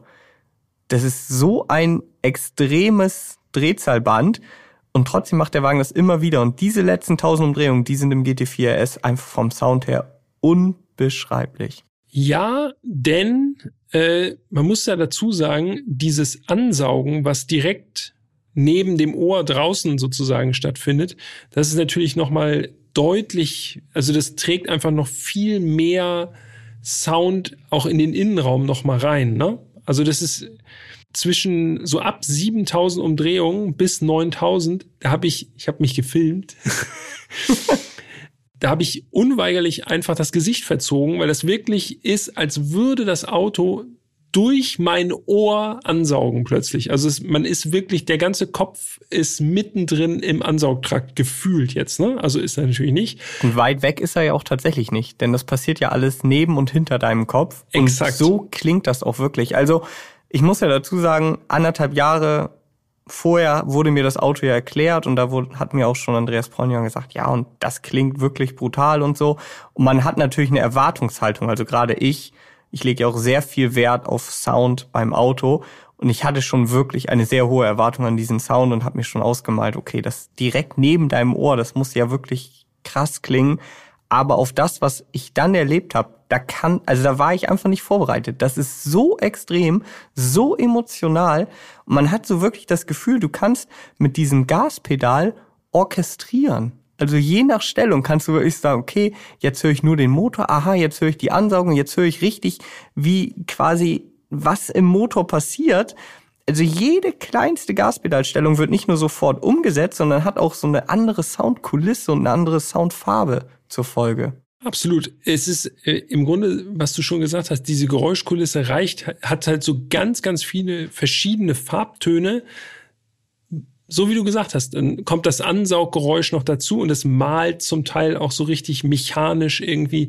Das ist, äh, also, ja, der Motor ist äh, akustisch wirklich enorm präsent einfach nur, ne? Und wir haben es ja schon beim GT3 gesagt, was, wie krass das ist es ist absolut kein Vergleich zum GT4S. Das ist nochmal soundtechnisch ein komplett krasseres Level. Einfach. Ja. Es ist tatsächlich so krass, dass wenn man mal, so wie wir es gerade gehört haben, wenn man so die Gänge so durchlädt, also ich hab's links auf dem Ohr gehabt danach. Also es ist tatsächlich, es ist so ein bisschen so, es gibt so, es gibt ja so Schallschutz, äh, Wände, die man so in Hotels im Treppenhaus hat oder so.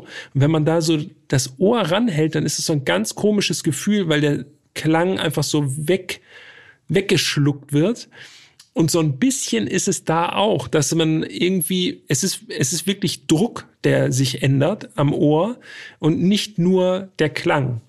Ja, irre. ja, es ist wirklich irre. Also er klingt nicht nur nicht wie ein GT3, sondern er klingt für mich auch wirklich wie gar kein anderes Auto. Das habe ich noch nie erlebt. So ein Soundspektakel in einem Auto. Ich glaube, das liegt halt auch noch daran, dass du wie so, also es ist ja auch im Innenraum wie so ein Resonanzkörper. Ja, ne? Also du es wird sitzt mittendrin. noch lauter Ja. so. Ja. Es ist wirklich krass. Aber ja, ich gebe dir auch recht. Es ist so, also es ist genau an der Grenze zu, ja, es ist krass, aber es tut auch schon weh. Also ich muss dazu sagen, ich bin das Auto auch mal ausgefahren. Mm, Allein schon, also bei, bei 284 geht's dann in den siebten Gang, das ist eine 9000. Und das ist auch schon so, dass du denkst, genau wie du gerade eben gesagt hast, ihr- wann schaltet er, wann, jetzt? Und man verzieht unweigerlich das Gesicht. Und bei mir war laut Tacho bei 313, also mehr ging nicht. Und wirklich so ab 310, sag ich mal, war es, ich hatte nur ein... Stille. Ja, ich hatte, also es ist kein Scheiß, ich hatte einfach ein, Ein Fiepen Moment auf dem Stille. Ohr. Einfach nur so, Ja, so dass ich auch dachte, oh shit, ich glaube, ich muss vom Gas. aber kann ich sowieso empfehlen, nicht Dauer Vollgas zu fahren. Aber ich habe auch lange darüber nachgedacht, weil original mir war es zu laut. Also ihr könnt sagen, was ihr wollt, es war mir zu krass. Auf Dauer, wenn man jetzt sich vorstellt, man macht einen Track Day mit diesem Auto mit, boah, ey, das ist schon, das ist schon echt an der, wirklich an der Grenze. Aber dann ist mir eingefallen, wenn ich einen Trackday fahre, dann habe ich einen Helm auf und ich glaube, das ist die perfekte Kombination. Der Helm wird wahrscheinlich so viel vom Sound wegdämmen, dass du denkst, okay, das Auto klingt richtig, richtig krass, noch viel krasser als alle anderen Autos, die ich davor mit Helm gefahren bin. Und dann hast du genau den richtigen Geräuschpegel da drin, um so dieses äh, Rennstrecken-Feeling zu haben. Ja, ja, ist wahrscheinlich sogar echt genau das richtige Also du musst eigentlich sein, ja. mit Helm fahren, wenn du, wenn du äh, den ausdrehen willst. Habe ich nicht so drüber nachgedacht, hatte ich jetzt auch nicht auf, aber ja, hast du wahrscheinlich recht. Weil sonst ist wirklich, also es ist wirklich ein Inferno, ne? Es ist ab, also andererseits muss ich dazu sagen, wenn ich jetzt so schnell fahre, also wirklich richtig Knallgas fahre, dann gehe ich ja davon aus, dass es laut ist. Aber, und das war so für mich so dieser Moment, wo ich dachte, okay, das ist wirklich grenzwertig.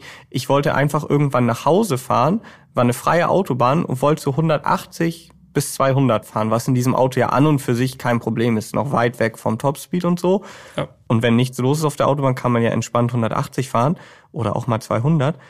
Aber der Sound ist einfach so laut bei 200, weil die Klappen sind dann ja automatisch auf, da kann ich auf der Taste drücken, was ich will. Das kommt auch noch dazu. Ist eigentlich egal. Dann Klappe ist es auf, Klappe egal. zu, es ist immer laut. Und du hast dann so einen gleichbleibend hochfrequenten Ton. Und das war wirklich so, dass ich, ich bin dann 200 gefahren und dachte, okay, oh krass, kurz vom Gas. Dann hast du kurz vom Gas so, oh, Entspannung für die Ohren, wieder drauf, wieder kurz vom Gas. Also, ich sag mal so, kommt jetzt wahrscheinlich wenig überraschend für die meisten, aber für die Langstrecke ist das Auto echt nichts. Nee, du musst immer wechselnde Drehzahlen haben. Sonst Genau. äh, wird es sehr, sehr intensiv. Noch intensiver, als es ohnehin schon ist. Jetzt haben wir viel über den Motor gesprochen. Da können wir wahrscheinlich jetzt noch irgendwie die nächsten zwei, drei Stunden und so weiter drüber unterhalten. Aber was mich eigentlich mindestens genauso geflasht hat, war das Getriebe. Denn wir haben schon über diesen kurzen Schaltstummel gesprochen. Und das ist wirklich für mich so das Instrument gewesen, äh, was das Ganze wirklich perfekt orchestriert hat, so wie du gesagt hast, weil das wirklich nur minimale Schaltbewegungen sozusagen erfordert und du kannst mit diesem PDK die Gänge wirklich sowas von blitzschnell einlegen. Das passt wirklich perfekt zu diesem super, super hochfrequenten Sound und zu diesem Motor, der so, ja, der ist einfach so feinmechanisch, ne? Und das Getriebe passt einfach, weil du wirklich so bam, bam, bam, bam, bam und der wechselt die Gänge, also wirklich mit dem Moment, wo deine Hand zuckt. Ja. Krank. Also es ist wirklich krank. PDK Sport, die Taste in der Mittelkonsole gedrückt und dann ist wirklich, ist verboten schnell, wie die Gänge durch, durchgeschaltet werden können. Und auf der anderen Seite natürlich auch heftig, weil du hast es ja gesagt, wenn du in normal fährst und Automatik und äh, alles machen lässt vom Getriebe, dann merkst du die Schaltvorgänge ja kaum, weil es so geschmeidig schaltet. Es ist natürlich jetzt nicht Wandlerautomatik geschmeidig, aber es ist wirklich, wirklich, es ist einfach super komfortabel dann plötzlich. Also diese Spreizung extrem. Und das sagen wir beide als ausgesprochene Handschaltungsfans ja eigentlich. Ne? Also das muss man ja mal ehrlicherweise sagen. Wenn man mich jetzt so grundsätzlich fragt, bin ich eigentlich immer Team Handschaltung. In diesem Fall muss ich sagen, das PDK, ey, das passt perfekt. Und noch eine weitere Sache, jetzt haben wir auch schon über diesen Gangwallhebel an sich, also das Instrument gesprochen. Ich bin jemand, ich schalte eigentlich immer mit den Schaltwippen. Ich finde halt die Schaltwippen am Lenkrad, da musst du die Hand nicht wegnehmen. Es ist meistens griffgünstig. Je nachdem, wie groß sie sind, kann man die wirklich gut durchschalten. Beim GT4 RS, ich glaube, das ist das erste Auto, wo ich das wirklich so bewusst gemacht habe. Ich habe nur am Schalthebel geschaltet. Ich fand das so geil, so involvierend. Also für alle, die nicht wissen, wie das funktioniert, du packst den Gangwallhebel nach links in den manuellen Modus und dann hast du einfach, du tippst den nach vorne an, um runterzuschalten und ziehst nach hinten zum Hochschalten, wie ein sequenzielles Getriebe beim Rennwagen. Und dann mit dieser unmittelbaren Funktion, das ist einfach nur geil. Du fährst wohin, dann drückst du nach vorne, pam, pam, und dann fährst du wieder los und dann ziehst du nach hinten. Einfach, also ich war eigentlich fast nur in dem Modus.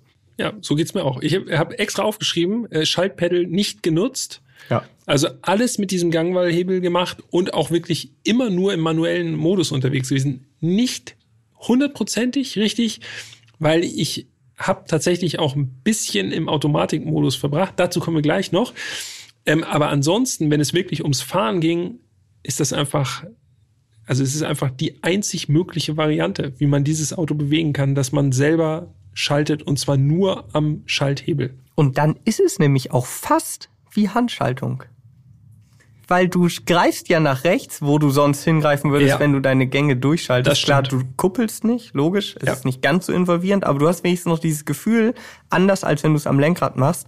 Also ich finde wirklich ultra geil gelöst. Und was ich auch gut finde, das Getriebe hält auch die Gänge bis in den Begrenzer, ne? Ja, Hast du es mal gemacht? das, Das ist mir auch aufgefallen, ja. Übertrieben geil, wenn der so kurz in den Begrenzer geht. Ja. Außerdem bei den Downshifts, ne? Jetzt sind wir wieder beim Kapitel Sound. Wir springen hin und her und sind ganz aufgebracht, natürlich. Aber Sound wird immer wiederkehren. Bei den Downshifts gibt's noch mal so einen Gasstoß, damit der Anschluss natürlich passt. Und das ist wirklich dieses Schlürfen vom Ansaugen dieses Gasstoßes, das ist wirklich gekoppelt an die ich drück den Schalthebel nach vorne Bewegung. Und das ist wirklich irre. Wenn man vor allem drehzahltechnisch, man kann ja ohne weiteres auf der Autobahn einfach zwei, drei Gänge, zum Teil vier Gänge runterschalten. Und die Drehzahl geht einfach nur irrwitzig hoch, aber es ist immer noch nicht so, dass man sagt, okay, das war jetzt zu viel Drehzahl. Das ist wirklich irre digital, so bing, bing, bing, bing, bing und dann dritter Gang und dann geht's ab. Ja, dann geht's ab, das stimmt. Und man muss ja auch dazu sagen, also das Auto hat wie gesagt 500 PS, es ist relativ leicht und wir sprechen jetzt hier nur drüber, wie wir die Gänge durchschalten und so. Und trotzdem ist dieses Auto auch wirklich fahrbar. Also die Leistung ist auch eigentlich zu jeder Zeit abrufbar. Ja. Das ist auch so beeindruckend. Ganz oft hast du ja Autos, die eine irrwitzige Leistung haben, die die aber kaum auf die Straße bringen. Beim GT4 RS absolut nicht der Fall. Ja, korrekt. Vor allem, es fühlt sich alles richtig an auch. Ne? Also es ist nicht so 500 PS Auto, das ist natürlich, äh, brauchen wir gar nicht drüber diskutieren, das ist natürlich jenseits von Gut und Böse von der Leistung. Aber es ist nicht so, dass man sich überfordert davon fühlt. Auch diese Lenkung, muss ich sagen, das ist zum Beispiel was, was wir ja beim GT3, glaube ich, beide so empfunden haben. Die Lenkung im GT3 war uns ein bisschen zu spitz. Also es war schon klar, das ist eine super geile Lenkung. Wie das Ding einlenkt, ist einfach nicht von diesem Planeten. Aber in manchen Situationen war es auch einfach schon sehr sportlich eingelenkt. Und das hatte ich beim GT4 RS nicht. Ne? Also es war wirklich, es fühlte sich alles noch so sehr organisch an. Hätte ich nicht gedacht bei einem RS-Modell. Ich hätte ehrlich, wäre ehrlich davon ausgegangen und hätte gedacht, okay, das Ding top den GT3 beim Einlenken nochmal. So war es nicht. Aber dadurch auch so ein schönes, nicht so ein harmonisches Gefühl im Auto. Trotz ja. 500 PS. Ja, das stimmt. Genau das mit der Lenkung habe ich mir hier auch notiert. Ich denke mal, das liegt unter anderem ja auch daran, dass der GT3 Doppelquerlenker an der Vorderachse hat. Die haben sie beim Cayman weggelassen. Plus Hinterachslenkung, ne? Plus Hinterachslenkung auch noch, genau, hat der Cayman auch nicht. Das sind schon mal zwei Instrumente, die den GT3 vielleicht noch mal ein bisschen spitzer machen. Aber der GT4 ist es trotzdem so direkt und für mich, genau wie du auch gesagt hast, eigentlich noch ein bisschen angenehmer zu fahren, zumindest auf der Straße. Auch das Fahrwerk, klar, das ist ein super sportliches Fahrwerk, keine Frage. Aber ich bin zum Beispiel immer auf normal gefahren. Also man kann die Dämpfer, adaptive Dämpfer auch noch härter stellen. Ich persönlich finde, dann wird das Auto zu straff, für die Straße zumindest. Ja. Das ist eher sowas für Hockenheim oder so, so eine richtig ebene Rennstrecke. Da würde ich die äh, Dämpfer auch mal auf hart stellen. Aber sonst immer auf normal, wirklich perfekt. Und dann kommt halt einfach noch hinzu, dieses Mittelmotor-Layout vom Cayman ist für meinen Geschmack, was das Fahren angeht, ist perfekt. Es ist wirklich, das Auto ist sehr gutmütig.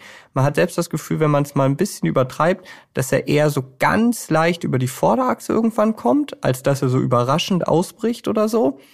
Also es ist wirklich, auch wenn es kurios klingt, bei so einem Auto mit Semi-Slicks, mit 500 PS, es ist wirklich extrem gut fahrbar. Das stimmt. ja, ist halt einfach so. Ja, kann man nicht anders sagen. Bremse. Wollen wir noch kurz was zur Bremse sagen? Ja, kannst du gerne machen, auf jeden Fall. Also in unserem Testwagen war die PCCB-Bremse verbaut, also Porsche Carbon Ceramic Brake, also Carbon Keramik. Ist auch nicht ganz günstig, kostet einiges an Aufpreis. Aber ich muss sagen, diese Bremse die vermittelt einem wirklich jedes Mal ein gutes Gefühl. Ich musste einmal echt ziemlich stark bremsen aus 280 oder so. Und das war wirklich, es war ein perfektes Pedalgefühl, ne? Einfach, du ja, wusstest, okay, das Auto bremst jetzt runter. Also beim Thema Bremsen muss man wirklich sagen, da macht Porsche echt niemand was vor, ne? Das stimmt. Und ja. selbst wenn man nicht die PCCB bestellt, dann hat der äh, GT4S die Stahlbremse vom GT3 serienmäßig verbaut und auch die hat 408 Millimeter Scheiben an der Vorderachse. Also die bremst auch. Ordentlich große Bremsscheiben, ne? Das stimmt. Ja. Also das Gesamtpaket ist mal wieder sehr, sehr gut geschnürt einfach. Ne? Ich finde tatsächlich, tatsächlich sehr harmonisch geschnürt und äh, es greift halt alles wirklich, ein Rad greift ins andere. Ne? Ja. Das merkt man, dass da, ähm, ja, da hat sich jemand Gedanken gemacht, wie man das Paket äh, quasi, das Tischtuch über den Tisch rüberzieht, sodass alles perfekt abgedeckt ist. Ja, aber nicht so perfekt langweilig. Und das ist für mich ja das, für mich zumindest Entscheidende bei so einem Auto, es ist trotzdem so emotional. Also nachdem ich das Ding das erste Mal ausgiebig gefahren bin an meinem Geburtstag, äh, da war ich wirklich die Emotion. Ich war richtig durchgeschwitzt vom Fahren, weil ich so, Alter, ist das alles total krass. Ich war richtig am Schwitzen, dieses, dieser Sound, dieses Fahren. Noch abends im Bett war ich echt hyped. So, ich lag da und dachte, ey, das ist nicht normal. Das stimmt. Ich habe ja gerade gesagt, ich habe mich gefilmt, ne? Ja. Diese Aufnahmen werden für immer unter Verschluss bleiben, denn ich mache wirklich einen sehr desolaten Eindruck auf diesen Aufnahmen. Das muss man echt sagen. Also man sieht wirklich, äh, wie körperlich herausfordernd das ist, das Auto zu fahren, weil es einfach so unglaublich viele Sinneseindrücke gibt. Also mehr Sinneseindrücke in einem Auto wird, glaube ich, echt schwer. Also dann ist schon so Aventador SVJ, aber da ist der Sinneseindruck hauptsächlich bei mir gewesen. Ich bin absolut eingeklemmt in dieser Karre. aber im GT4 RS konnte ich es sozusagen besser aufnehmen, diese ganzen, diese ganzen Inputs, die auf mich einprasseln. Also echt schon heftig. Ähm, mehr geht eigentlich nicht so an Input. Nee, ich, ich musste abends erst noch meinen Kumpel Luca anrufen und ihm davon berichten. Ein paar Tage später sind wir dann zusammengefahren und als ich das erste Mal durchgeladen habe, da saß er auch neben mir, hat mich angeguckt und meinte, was ist das denn? Das ist ja nicht mehr normal. So, und jetzt kommt sich, weil Luca, schöne Grüße, ist ja wirklich komplett im Autoding drin. Ne? Also ja. den schockt auch nicht so richtig viel, glaube ich. Ja. Aber ich habe jemanden mitgenommen, der ist zwar auch im Autogame drin, der hat aber noch nie in einem Porsche auch nur gesessen. Und okay. die lustige Sache war, ich bin nach Kiel gefahren, habe da getankt und als ich gerade wieder losfahren wollte, kam ein junger Mann mit einem JP-Cap, wo man auch schon denkt, okay, der interessiert sich für Autos. Und im gleichen Moment sagt er auch schon, krass, das ist das erste Mal, dass ich einen GT4 RS live sehe. Und da habe ich so gedacht, okay, ach komm, steig ein, habe ich gesagt. Äh, wenn du nichts vorhast und er kam gerade von der Arbeit, dann fährst du einfach mal kurz eine Runde mit, weil die Gelegenheit ist gerade günstig. Ne? Mhm. Also schöne Grüße gehen raus an Simon. Äh, ich habe Simon einen, einen kleinen Einblick in dieses Auto gegönnt. Natürlich vom Beifahrersitz aus, klar. Und ich glaube, das wird Simon so schnell nicht vergessen. Von null Porsche-Erfahrung zu GT4 RS. Er war komplett er war komplett. Also er war einfach hinüber danach. Das kann ich gut, das kann ich gut verstehen. Aber er ist natürlich jetzt auch versaut, ne? Es gibt jetzt noch ganz, ganz wenige Porsche, die das toppen können. Ne? Also er ist ganz oben eingestiegen. Ja, das stimmt, aber die Erfahrung war auch heftig einfach, glaube ich. Also schöne Grüße, Simon, wenn du das hörst. Äh, ich glaube, du kannst dich noch erinnern, oder? Apropos, Moment mal. Erste Porsche, welchen Porsche bist du als erstes gefahren? Was war dein erster Porsche? Der aller, allererste ja. Porsche, den ich hier gefahren bin, mhm. 986 Boxster, ohne S. Okay. Also ich bin relativ weit unten eingestiegen. Mhm. Das war der erste Porsche, den ich gefahren bin. Mhm. Und bei dir? Es war, glaube ich, ein Cayman. 987 oder 981? Lass mich kurz checken. Das waren 981. Okay. Ziemlich mhm. sicher. Äh, ja. Aber dann gab's, aber das war noch unter Beobachtung sozusagen. Ja. Der erste Porsche, das ist einfach zu drüber. Nee, sag ich nicht. Doch, sag. Der erste Porsche ganz alleine und ja. wirklich Zeit für mich Warte. mit dem Auto. 9FR? Ja.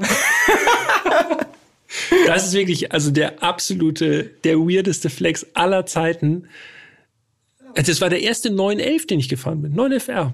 Ja, perfekt. Auch da eigentlich Vollkommen quasi verrückt. komplett oben eingestiegen, um danach dich eigentlich nicht mehr steigern oder kaum noch steigern zu können. Tja.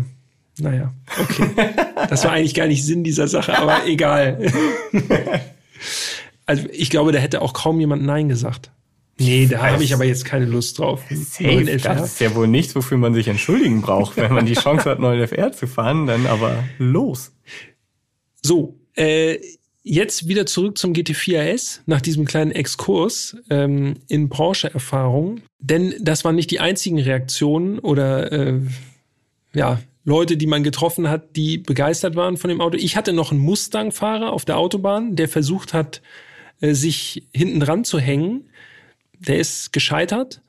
Äh, und dann habe ich mich wieder zurückfallen lassen und der guckte mich einfach nur super emotionslos an. Und dann ging so einfach nur so der Daumen hoch und ist abgebogen. Das fand ich auch sehr stylisch. Erst dachte man, okay, das hat ihn nicht beeindruckt. Genau. Naja, okay, für einen Daumen hat's gereicht. ja, also ich habe äh, viele Freunde, äh, meinen Cousin mitgenommen und ich habe das noch nie so erlebt. Also aus diesem Auto ist wirklich jeder mit einem Grinsen ausgestiegen. Das war wirklich, also habe ich noch nie so erlebt, wirklich. Die Leute, wenn man das erste Mal so bei 8000 war und du hast den Leuten schon angesehen und die haben schon so gedacht, ey, wer müsste jetzt ja mal schalten. Also genau dieses, was wir auch schon ja, ein paar Mal gesagt genau. haben. Schon so eigentlich bei siebenhalb sagt einem der Verstand so, mach dich bereit zum Schalten. Nee, dann ist acht, denkst du, okay, jetzt gleich. Nee, und dann sind einfach immer noch tausend Touren da. So, und dann noch in diesem Auto sitzend mit dem Sound direkt neben deinem Ohr. Ja, das Auto kann keinen kalt lassen. Das glaube ich auch, ja. Jetzt fahren wir ein bisschen runter und ich weiß, du grinst hier schon so. Du grinst hier schon so vor dich Weil hin. Schnell fahren kann im GT4 RS ja wirklich jeder. Ihr Aber wisst, wo, worauf ich, das hinausläuft. Ich habe natürlich Jan schon gesagt, ey, ich schwöre dir, und das war echt wirklich schwierig, das einzuhalten, dass ich, ich wollte einfach mal gucken, wie wenig man mit dem GT4 RS verbrauchen kann. Mhm. Mein geheimes Hobby. Äh, und das ist mir wirklich, wirklich schwer gefallen. Aber erleichtern kam natürlich hinzu, dass ich auf dieser Fahrt, so wie du auch, einfach mit Input überlastet war eigentlich. Mhm. Und die Heimfahrt konnte ich wirklich so sehr gut nutzen, um langsam runterzufahren. Okay. Das war gut. Das heißt also, ich bin Verbrauch auf meine Art gefahren, möglichst sparsam. Ja. Dazu sagen wir jetzt erstmal, was der Normverbrauch ist. Also laut WLTP soll der GT4 RS kombiniert 13,3 Liter verbrauchen. Mhm. Was ich jetzt ehrlich gesagt. 13,3? Ich ja. habe 13,2 hier stehen. Ja, 13,2, 13,3. Ich wollte es noch drücken. Noch drücken. also irgendwo da in diesem Bereich. Und da muss ich sagen, für ein Auto mit 500 PS, klar ist es auch nicht ganz so schwer, aber finde ich, ist das eigentlich schon kein hoher Wert. Und jetzt kommst du.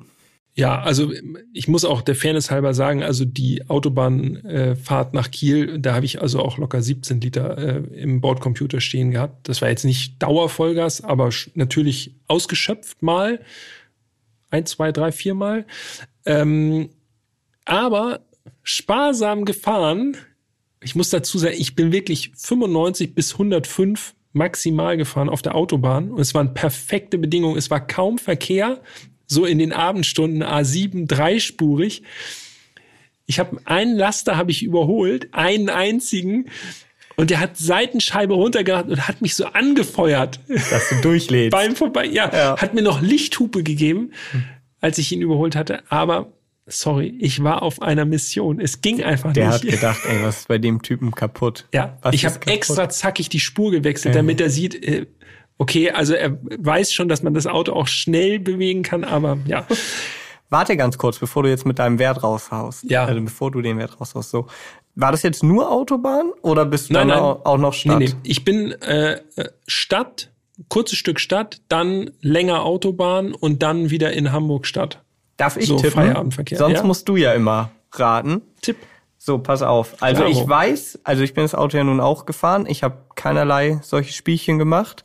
Ich glaube, das Auto kann man relativ verbrauchsarm fahren. Ich mhm. sag, du bist also auf jeden Fall, und jetzt, also ich vertraue auch auf deine Fähigkeiten, ne? Ja, das also ist, auf äh, jeden Fall unter 10 Liter gekommen. Ich sag, du bist bei 9,6 gelandet. Oh, gar nicht verkehrt.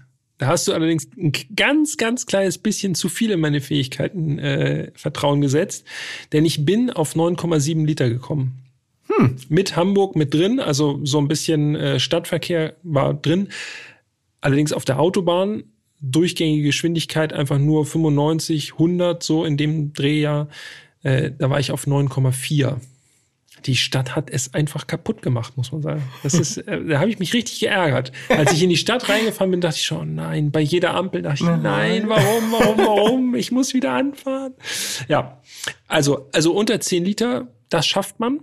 Man kommt voran. Krass. Man hat eine andere Art von Spaß. Du. Du hast eine andere Art von Spaß. Ich hätte jetzt nicht ganz so viel Spaß dabei. Es war echt langweilig, ne? Es war wirklich langweilig. Aber gut. Äh, Im Dienste der Wissenschaft ist es jetzt erwiesen, unter 10 Liter kann man schaffen. Außerdem könnte es ja auch wichtig sein, falls man mal einen Roadtrip plant, ich überlege ja mal so, und man muss durch die Schweiz. Ja. Und Stimmt. Dann, Dann hat man nämlich schon den die, die Verbrauchsvorgabe hier quasi frei Haus genau, dann geliefert weißt bekommen. du quasi, aha, 9,7 geht, wenn ich jetzt hier mich zurückhalte. Okay, das war der Verbrauch. Da habe ich mich richtig drauf gefreut, schon die ganze Zeit. Ich habe es dir schon angesehen. viel, viel spannender als alles andere, doch, ganz ehrlich. Ähm, jetzt müssen wir aber so langsam zum Fazit kommen, weil sonst oh, Serda, unser Producer, sagt sonst wieder, oh, was habt ihr da veranstaltet? Ja, ja, ja. Schöne Grüße, Serda. Aber weißt du, was wir noch gar nicht gesagt haben? Das sind irgendwie bisher durchgerutscht. Und danach machen wir aber auch wirklich Fazit. Preis, ne? Ja, ich weiß, das hätte ich jetzt im Fazit verkappt. Im Fazit. Eingebaut. Okay, ja. Mhm. Dann springen wir rein ins Fazit und ich bin gespannt, wie du das verkappst. Los geht's. Das Fazit. Denn der erwähnte Preis, der Basispreis, der hat nämlich für mich mit der Entscheidung zu tun, äh, die ja noch aussteht, GT4 RS oder 911 GT3. Wenn man es nämlich von der preislichen Situation her sieht, Mhm. dann kann ich jetzt schon sagen, dann eindeutig GT4 RS für mich. Mhm. Der kostet nämlich in der Basis 155.575 Euro. Und ein GT3, wenn man das jetzt mal überträgt sozusagen und da auch das PDK nimmt, wobei das eigentlich kein Unterschied ist, aber egal, 193.417 Euro. Also wenn es, wenn man es so runterkondensiert beim GT4S, dass es wirklich nur auf den Motor ankommt, dass man diesen Motor unbedingt haben will, ja, dann kommt man eigentlich am GT4S nicht vorbei. Mhm. Das stimmt. Mit dem einen kleinen feinen Unterschied, dass man GT4S als Kunde kaum bekommt. Ne? Das wäre nämlich der Downer bei der ganzen Sache.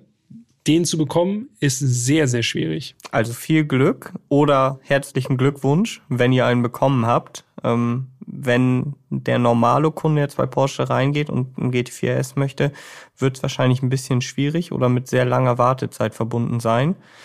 Ähm, und die Autos im Gebrauchtwagenmarkt, naja, die werden ein bisschen, bisschen höher gehandelt, ne? Ja, genau. Hast du noch einen Testwagenpreis von unserem Fahrzeug? Ja, Weil habe ich. 155.575 hat er ja offensichtlich nicht gekostet, weil er auch ein weißer Paket und die Magnesiumfelgen hatte und so einiges anderes noch. Genau, unser Testwagenpreis betrug 195.863 Euro. Allerdings, Achtung, Achtung, noch auf dem alten Basispreis basierend und der lag bei 141.338 Euro. Das heißt, nach Adam Riese könnten wir auf diese 195 nochmal ungefähr 14 draufpacken. Das heißt, wir sind dann irgendwo bei 209, 210.000 Euro, so wie das Auto unten da stand. Ja. Tja. Nun hat der 911 GT3 ja auch nicht den Basispreis gekostet, den wir da hatten, muss man der Fairness halber auch sagen. Aber ja, also aus meiner Sicht, wenn man einen bekommt und äh, das Ganze nur vom Preis betrachtet, dann GT4 RS. Okay. Aber Ich wollte sagen, das klingt aber so, als wenn du noch nicht ganz fertig bist. richtig, denn äh, es geht ja nicht nur im Leben um den Preis, sondern es geht ja auch um den Geschmack. Und erst recht nicht bei so einem Auto, muss man ja auch sagen. Ne? Ja, korrekt. Und da muss ich dem 911 GT3 die Treue halten, denn alleine vom Look her finde ich den 911 GT3 besser gelungen. Das ist äh, klar, das ist Geschmackssache. Äh, außerdem finde ich wirklich cool, dass es den auch noch als Handschalter gibt. Ich weiß, das PDK, haben wir gesagt, im GT4S wie auch im GT3, vermute ich jedenfalls mal, funktioniert perfekt. und bringt auch sehr, sehr viel Freude. Aber für mich ist das einfach so unschlagbar. Äh, also ein GT3 handgeschaltet, der macht für mich einfach die bessere Figur. Ich muss persönlich jetzt nicht Trackday-mäßig unterwegs sein, weil ich finde, der GT4S, der sieht schon sehr stark nach Trackday aus und ist wirklich nicht nur akustisch laut, sondern auch optisch. Und das gefällt mir persönlich gar nicht so gut. Deshalb meine Entscheidung 911 GT3. Der Motor ist der gleiche mit 10 PS mehr und er ist auch nicht ganz so laut, aber immer noch sehr laut. okay. Jetzt kommst du. Jetzt komme ich. Also, ich fange vorne an. Ich habe jetzt ja nun wirklich sehr, sehr lange auf diese Erfahrung gewartet und ich kann auch sagen, meine Erwartungen waren sehr, sehr hoch. Also die Gefahr, dass der GT4S unterliefert, die war eigentlich in meinen Augen relativ groß, weil ich, wie gesagt, so viel von diesem Auto ja. erwartet habe. Also ich hab Never gedacht, meet your heroes, ne? Sagt man ja, ja ne? Mhm. Mhm. Hatten wir aber beim Carrera GT auch gesagt.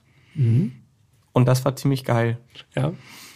Und ich muss tatsächlich sagen, trotz meiner extrem hohen Erwartung hat mich der GT4 RS noch mal mehr geflasht, als ich gedacht habe. Also ich habe wirklich lange überlegt, so ein emotionales Auto, was trotzdem so fahrbar ist und was es noch heute im Jahr 2023 neu zu kaufen gibt, da gibt es für mich wirklich keine Alternative.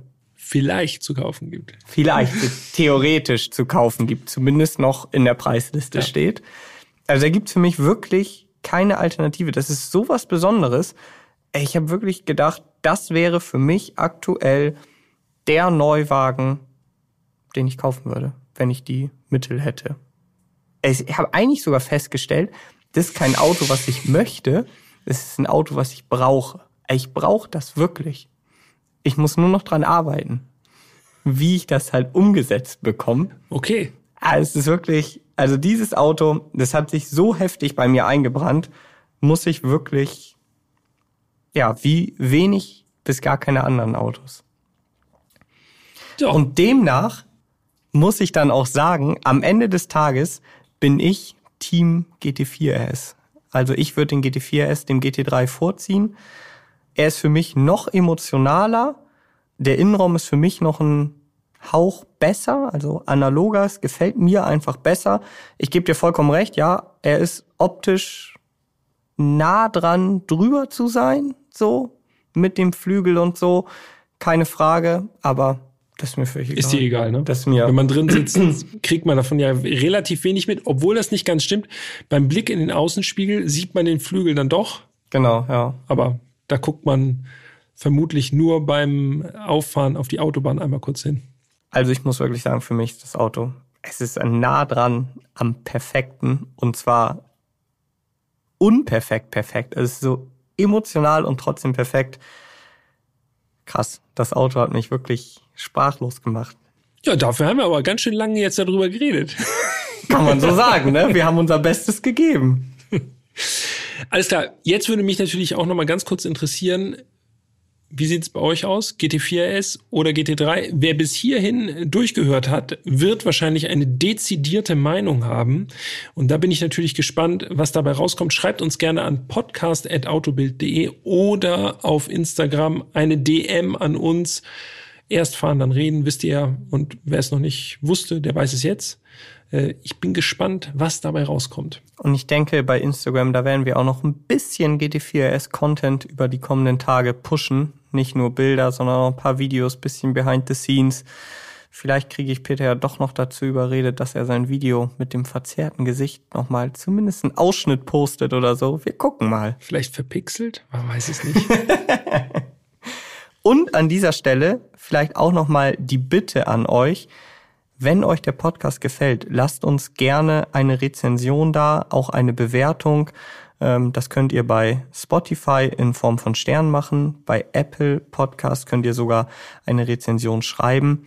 Da würden wir uns sehr drüber freuen und das hilft uns auch wirklich, denn das bringt den Podcast nach vorne. Genau. Die Sichtbarkeit wird erhöht. Haha. Ja. Und das wollen wir natürlich alle. Absolut, auf jeden Fall. Wunderbar. danke Jan.